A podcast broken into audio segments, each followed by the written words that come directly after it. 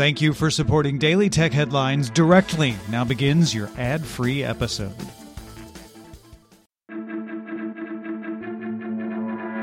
These are the Daily Tech Headlines for Friday, October 2nd, 2020. I'm Rich Stroffolino. HP announced the Spectre 360 14 convertible laptop featuring 11th generation Intel Tiger Lake CPUs, Intel's Xe graphics, a Thunderbolt 4 port, and carrying Intel's Evo certification. The laptop also uses a 3x2 aspect ratio, upgradable to a 13.5 inch 3000 by 2000 OLED panel.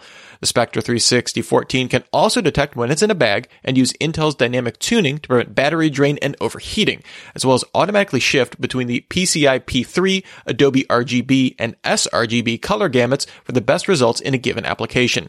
HP claims it offers up to 17 hours of battery life. The laptop starts at $1,199 and ships in October.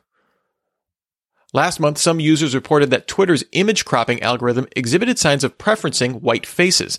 At the time, Twitter's chief design officer, Dantley Davis, said that the choice of cropping sometimes takes brightness of the background into consideration.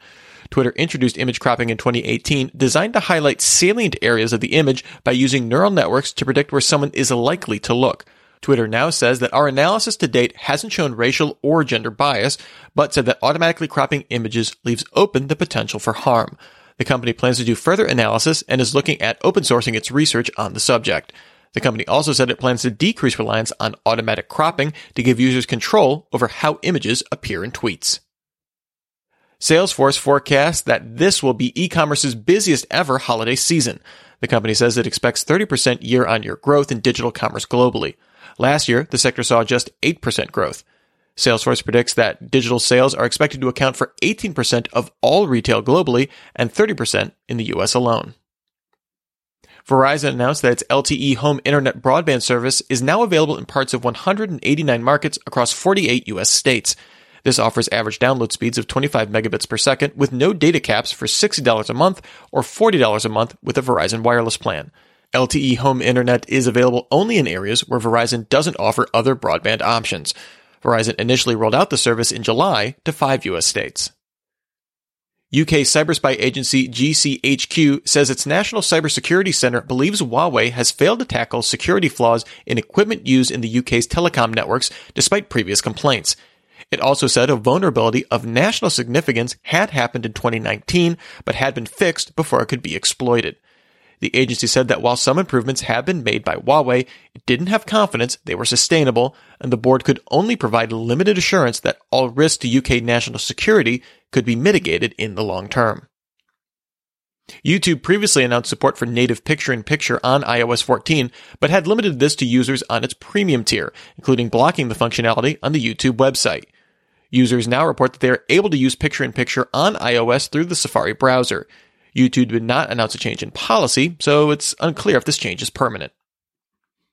According to a Netflix support document, 4K HDR content on Macs from the streaming provider will only be available on 2018 or later Macs equipped with the T2 security chip running macOS Big Sur.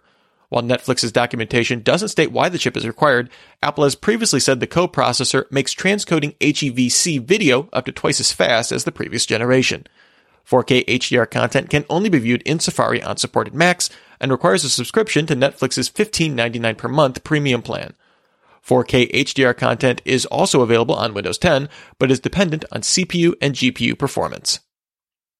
The U.S. Senate Commerce Committee voted unanimously to subpoena the CEOs of Facebook, Google, and Twitter to answer questions about Section 230 of the U.S. Communications Decency Act, aka Safe Harbor.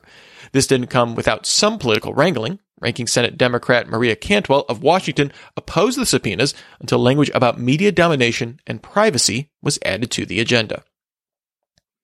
Clinical trials of AstraZeneca and Oxford University's COVID 19 vaccine resumed in Japan. The phase 3 trial of the vaccine had been suspended on September 6th after a patient suffered an adverse reaction. AstraZeneca is still working with the U.S. Food and Drug Administration to resume the trial in the U.S iMore reports that Apple has added the iPod Nano and iPod Shuffle to its worldwide vintage collection. The iPod Touch is now on the obsolete products list. Apple labels vintage products as those that haven't been sold for more than five years and less than seven years. Mac, iPhone, iPad, iPod, and Apple TV vintage products will still receive hardware servicing from Apple service providers and Apple retail stores. Obsolete products were discontinued more than seven years ago, and Apple won't service those products. And finally, Nvidia announced it was delaying the launch of the RTX 3070 graphics card in order to ensure that more stock was available on launch day. The card was originally slated to launch October 15th, but will now ship on October 29th. Last month, Nvidia apologized for shortages after releasing the RTX 3080 graphics card, saying it underestimated demand. Remember, for more discussion of the tech news of the day, subscribe to Daily Tech News Show at dailytechnewsshow.com. And remember to rate and review Daily Tech headlines wherever you get your podcasts. Thanks for listening. We'll talk to you next time. And from all of us here at Daily Tech Headlines, remember, have a super sparkly day.